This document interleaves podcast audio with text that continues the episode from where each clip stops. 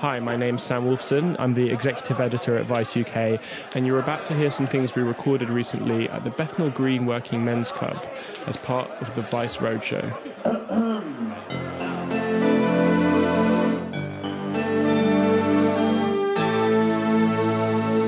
It's going so well.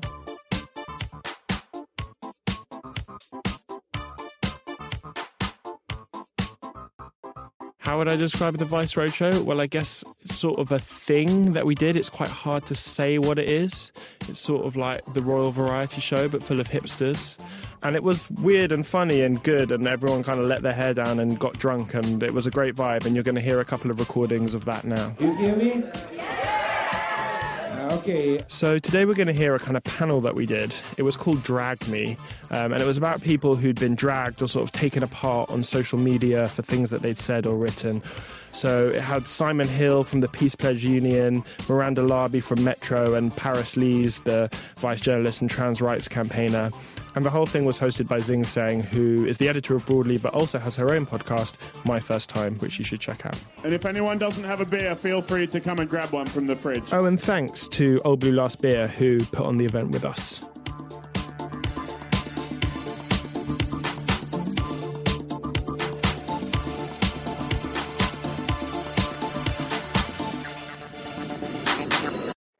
Have a panel here today who have been dragged and dragged other people themselves. And we're here to talk about what exactly that feels like to put a human face to the online trolls that we hate so much. Not that you're the trolls, you're the ones who get trolled. You have been a troll, so we can talk about that. It's a very give and take situation. So, first of all, we've got Miranda Larbi, who's a Metro journalist, and her articles include having mixed race kids doesn't mean you're woke. Dear white people, you're never ra- racially discriminated against, so shut up. Agreed. There's literally no point in being a vegan or vegetarian if you're still chuffing cocaine. well, that's me told. So, Miranda. we have Travis Sweet here saying, Oh, you wrote brilliant. Ha ha, clear typo. You meant laughably stupid. So, when you receive responses like these on your articles, how do you feel? Do you like thrive off the rage? They're just sort of random idiots, really. I mean, I'm sure Travis uh, thought it was a load of shit. But generally, like when people do uh, call you out and say, particularly about race, that you're wrong, I mean, they're just normally sort of white guys sitting on their laptops telling me I'm wrong about my own racial experience, which I think is the majority of trolls really are people who are exactly who you're calling out anyway. So it's sort of hitting the right target. Um, but it's it's more when it gets a bit deeper, you know, like with that article in particular, lots of people started telling me from America they were going to come and find me in my house or whatever. And you just think like, oh, have you got the time to go and locate my house in East London when you're in Virginia or whatever, you know? It's a lot of effort. It's a lot of effort. In a way, it's almost kind of semi admirable that they Yeah, care yeah. so much. It's true. Um, we've also got another comment, which I'm not going to read out because that is an offensive word. Um, but basically, absolutely, who gives these naive people jobs? Uh, the answer is our bosses. So the joke's on you, guys. Do you think that, you know, when you're writing these things, are you kind of in a symbiotic relationship with the people who are dragging you? Do you kind of want them to be mad? You know, I it sounds naive, but I never know which articles are gonna drop down like a sack of shit or not. Like I never assume people are gonna read them. So with that one, I mean, um, that was just like some random poll that I came across on the internet that's saying like over 50% of white Americans believe they're racially discriminated against. And I was just like, surely the majority of people on the internet are going to think that this is just such a ludicrous uh, idea. But actually, a lot of white people on the internet agree, and they uh, they're very angry about being called out on it. But Yeah. otherwise, I guess like the hate shares are shares at the end of the day. So they're the things that are giving journalists, you know, pay rises or the opportunities to go and talk about those uh, topics more. You know, In a way, you kind of want something to bang, but you also kind of want people to absolutely hate it. Yeah, exactly. The major- the articles that you go viral for the most are the ones that people absolutely hate. because that's another one which kind of like says same old, same old. I don't. I'm not going to commit a hate speech by reading some of these out loud. Um, do you think that sometimes you are going for the controversy, or do you think it's just the way that it's packaged on the internet? Yeah, I think I think it's the packaging because like you can write an article and if anyone bothered to read past the headline, they'd see it's actually very measured and you know what you're saying. But you can put something out and your editor will go in and change the headline. That that headline wasn't my headline. So uh, if it had said, you know, something a lot more mild along the lines of my article, then I'm sure it would have got half the the traffic or engagement. But you got to draw people in sometimes, you know, or somehow people are dumb and they don't like spending a lot of time reading at all. So you've got to lure them in with something catchy, I guess. And sometimes you do just want to start an article by saying, "Dear white people, you're wrong." well, yeah, exactly. Thank you so much. So we've also got next to you Paris Lees, who's a journalist, a host, and a trans rights campaigner. Paris, some of the tweets you received are more than just hateful. They are completely negating your existence by being incredibly transphobic. So Yeah, I didn't know that we were doing this. Um, I don't I don't want to read them out. yeah, I mean, it's just every day, isn't it? You know, and it's kind of like, I mean, what what purpose does that serve? I, I, it's well, people just kind of use all sorts of things to justify just basically being rude, you know, and they'll bring in science, and it's kind of like, well, a human biology isn't distinct as just being two like black and white ca- categories, male and female. So actually, you don't actually know what my genetic composition is, and I don't because I've never been tested, um, and they don't even know what their own is. So it's just, uh, but you know, it's just so stupid. You know, people go, "Well, you can't have X," and it's actually, well, like, there are lots of different variations that you can have, and also the hormones in your body can make certain genes be activated or, or de- you know, so it, it's it's.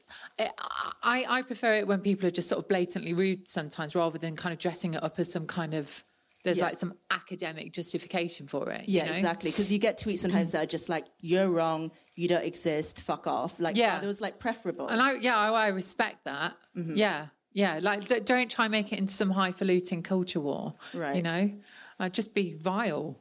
But you, but you've been you've been dragged, but you've also done a lot of dragging in your time. Have you I? give as good Have as I? you get. Only when Like- people deserve it. Oh. I think I, I think I described Julie Burchill once as the world's only um, obese coke addict. Um, because she- said some really nasty, which is really impressive, and I respect Yeah. that. Paris Lees is a misogynistic prick. Every article. See, the thing that I find strangest about this is that um, my family accept me as female. You know, my mum gets me cards saying, you know, Merry Christmas, daughter, or whatever. Do you, do, do you get Yeah. daughter Christmas cards? I don't know. If you do, my mum probably Yeah, gets my mum hates me, so She gets really big, big cards. So I get really big daughter just kidding. cards. I love you, mum. Um, and and you know, like the guys that I date accept me as female. My colleagues accept me as female, and I mean, touch wood, like people in shops and stuff accept me as female. And it's just like, but people on the internet, I mean, you would literally think that I was. Um, uh, you, John Travolta, or like know, who's a really mad, like like Arnold Schwarzenegger in in um, Predator, you know. I, it's it, it's just so bizarre to me. If I didn't go on the internet and I didn't I, I didn't look at this stuff, not I do I don't look at it, but I, I mean it, I would just be quietly living. Well, I don't know about quietly, but I you know I could just be living my life as a as a woman, you know, touch wood, and it, and I would never encounter this. So it's it's just really odd to me, and uh, I don't know. I mean, you don't do that if you're happy. It's like thank you for taking time off your happy and meaningful, you know, for really busy life. life to just leave it and that's and i have you know occasionally if, if people send me inboxes i don't do it publicly because i don't like to feed the trolls but um, i will just say you know um, i'm sorry you're in a bad place you know i hope that things improve because i just don't think happy people do that Yeah, I know. And sometimes if you like put out a good idea or like a good energy into the world, sometimes when you just met with absolute nonsense and hate, can be really confusing. Although I do have to say as well, I also I welcome that hate because I think anybody who's doing anything good has got a lot of hate. It's like, if anything, I want more hate. I want the kind of the level of hate that Theresa May gets, or um, Owen Jones, or Madonna, or That's you know, you know you're but doing even right. nice people. You know, someone I don't know, like Carol Vorderman or something, has got people who hates her. So it's like I am not being hated enough You know, um, no, it's not a joke. Like I literally, when when I get more hate, I know that I'm doing better. So that's that's how I look at it. And and I actually, and I do think this stuff is serious. But I think people go, oh, you know, I've read, the, you know, these death and all the rest of it. It's not very nice, but it's kind of like everybody gets that. If you Yeah. if you and it's not right, it doesn't make it right. But it's you know, it, you have you've signed a deal with the devil if you're going to live your life really publicly. I think. And Simon Hill, we we come to you. You've gotten a lot of hate for being possibly the most pacifist. Well, you are a pacifist campaigner for the Peace Pledge Union, and you started the White Poppy movement. But that got you a lot of hate as well. Um, Um, so I, I, just to say, I didn't start the White Poppy Right. movement. It started in 1933, Mm-hmm. and although I'm slightly older than the average age here, I don't think I, can't was tell around at there. all. Yeah, yeah, okay, yeah, thank you. you're among friends. Thank you. Um, I'm just going to play a quick clip that kind of illustrates the kind of level Oh, of blimey, vitriol yes. you've gotten. I hope that's all right. And of course, it's everyone's right to wear whatever symbol they want to wear, as long as it doesn't insult people. I think to an extent, this white poppy does insult people. I wouldn't deny the right to wear it, and I do think that um, it's it's a, a real travesty to try and sell these poppies in schools. It's, a, it's all about political indoctrination. Let's not make any mistake about this. It's nothing to do with remembrance of all the war dead. Even as you rightly pointed out, what Simon Hill's campaign is about is commemorating people like the Islamic State, people who go out and carry out mass murder, torture, and rape. Um, this, this is not what should be happening around Remembrance Day. Indoctrination should not be part of the, the deal. If they want to you have some kind of campaign, do it another time. Don't deny those people who gave their lives for our country. Don't deny them their moment of remembrance. And let's not forget the history of the Peace Pledge Union, which Mr. Hill represents. They were, they were formed after the First World War. They, uh, they, they took the side of the Nazis in the Second World War and they advocated. that is completely untrue, Richard. They, they, they advocated the absorption of uh, France and the Low Countries by, by Germany in the 30s. They Okay. were arch appeasers, This- this and if they had actually their way, as they Okay. want to have now, we, we would all Colonel be Kemp. living under fascist rule.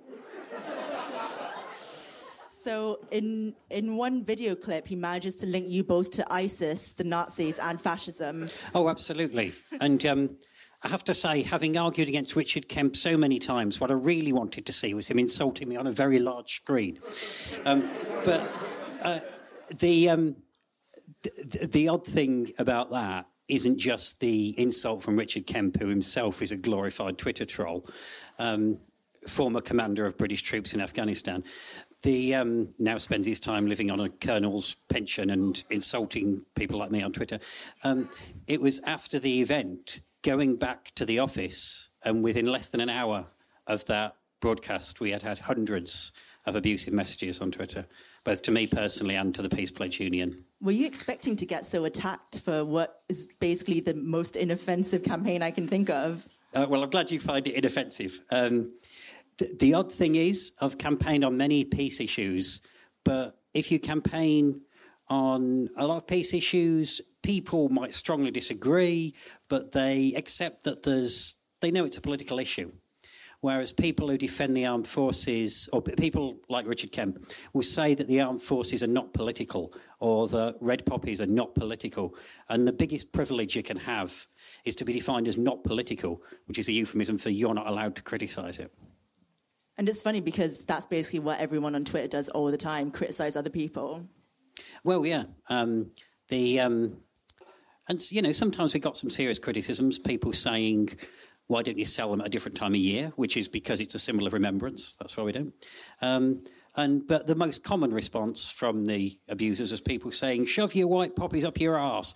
And one of my favourite ones was, "Shove your white poppies up your arse and sell them at a different time of year," which. After having extracted them from my arse, presumably. You're going to have to schedule that in. I mean, it Well, sounds like a very arduous task.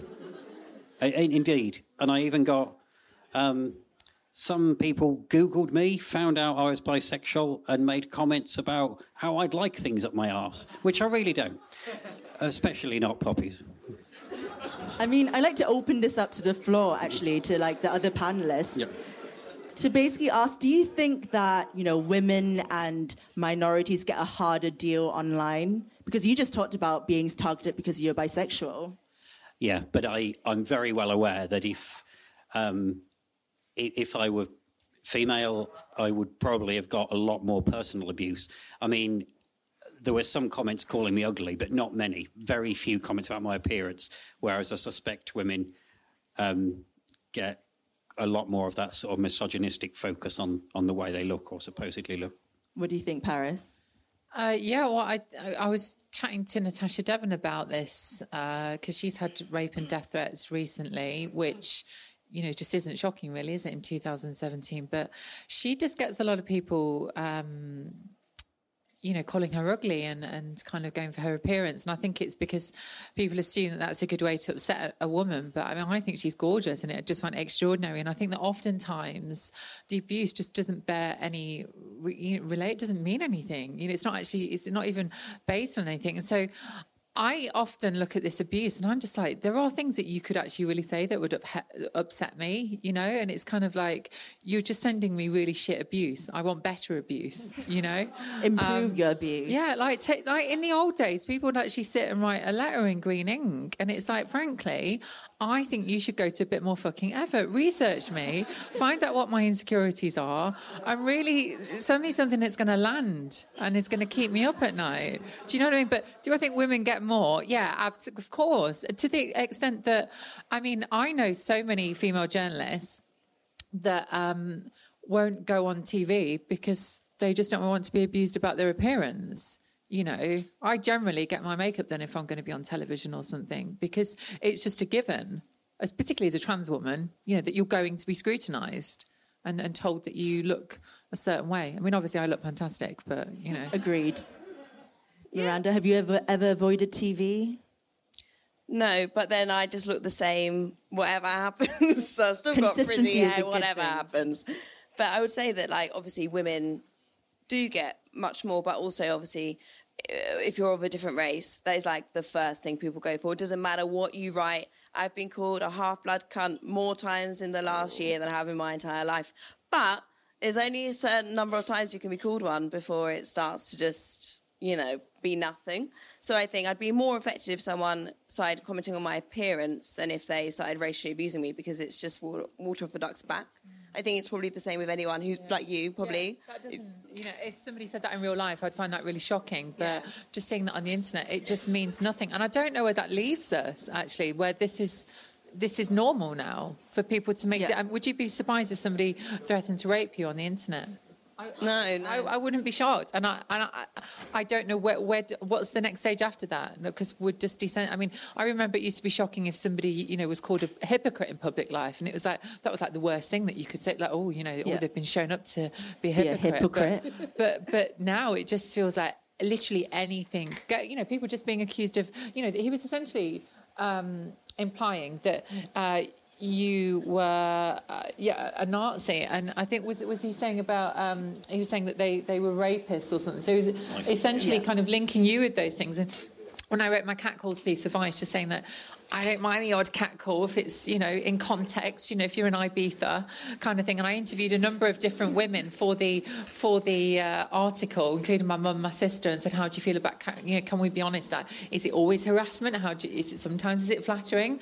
And then still people now tweet me about it and say um, that I was legitimising rape culture which was really upsetting to me at the time. I just see people say things like that now, and I'm just like, "You're fucking insane." Yeah, you know, you're demented, and I don't think people do take it as seriously as, as, as they may have done a few years ago. Do you wish that people were nicer? Do you think that when you start getting the online hate rolling in, you think, "I've really hit a nerve now. I've done something really good." I feel like Miranda, you must feel like that sometimes.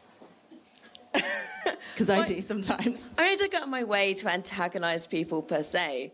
But I think it takes a lot more effort to reach out to someone to see something nice than it does. Like it's a natural thing to to make your bad feelings known, right? So 99% of the comments you'll get are going to be like, "You're fucking shit. This is awful," and then someone will email you and be like, "That changed my life," or like, "I can't believe someone else has thought the same thing as me," or like with my vegans and cocaine article, a lot of vegans said they'd stop taking cocaine so they were shocked that cocaine was bad for the environment. Can I just say, if you ever write anything about vegans, oh my God, the vegans will come for you. They it's will so send true. for you. And I am a vegan, but I'm a hated vegan within the vegan community. You're a vegan pariah. Exactly. So I also wanted to talk about people who get dragged without intentionally doing anything to provoke it.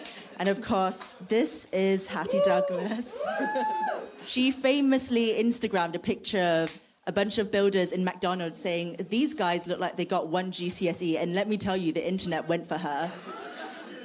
So, when it comes to people like this who've done pretty odious things on social media, do you think that, in a way, social media was meant to drag people like this? Or do you think it all went a little bit too far? Thank you. Um, I, remember when um, this happened not long ago, and I felt really, really disgusted. Someone, as someone from working class background, went to a posh university, just heard comments like this all the time.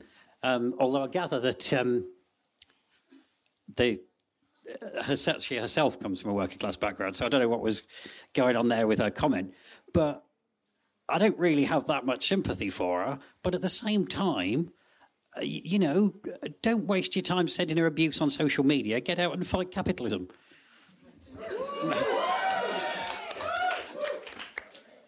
That's the first sensible thing anyone said all night.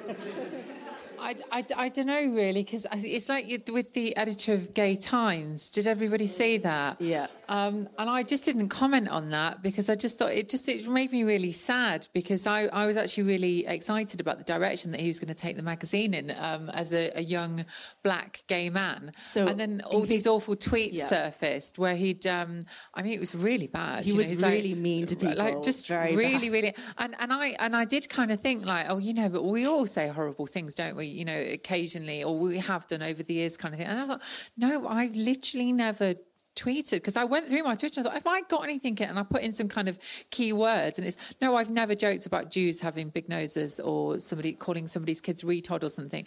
And it's kind of like I, I I do think that it's it's fair game. And you know, I think that people should be forgiven. I don't think that they should be written off forever. But it's like, you know, if if you put horrible things out there and you try and humiliate people, then you know, it's going to come back on you. And what do you think, Miranda? Fair enough.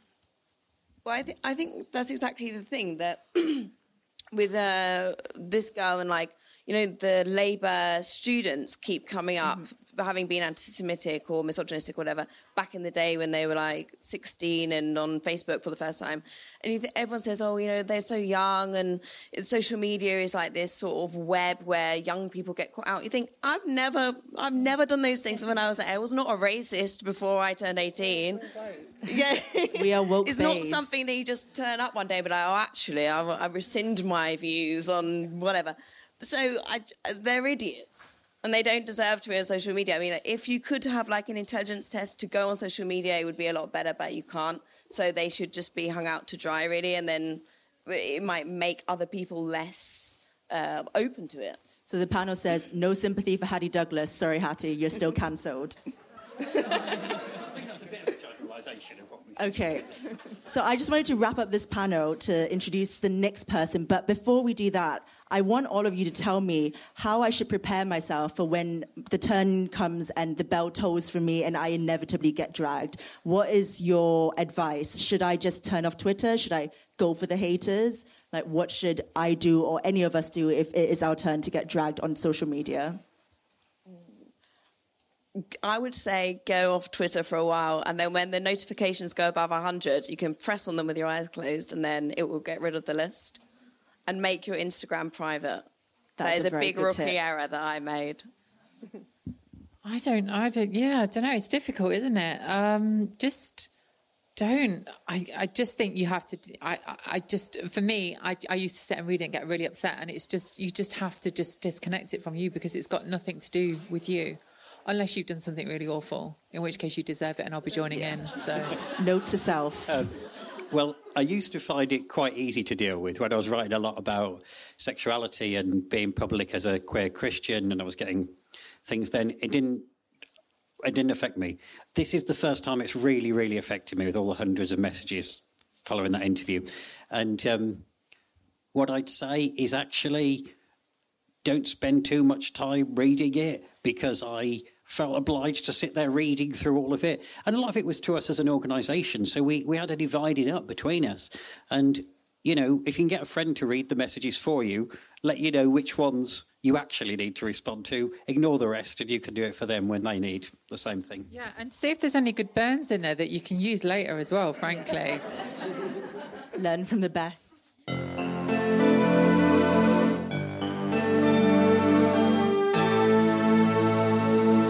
Going so well.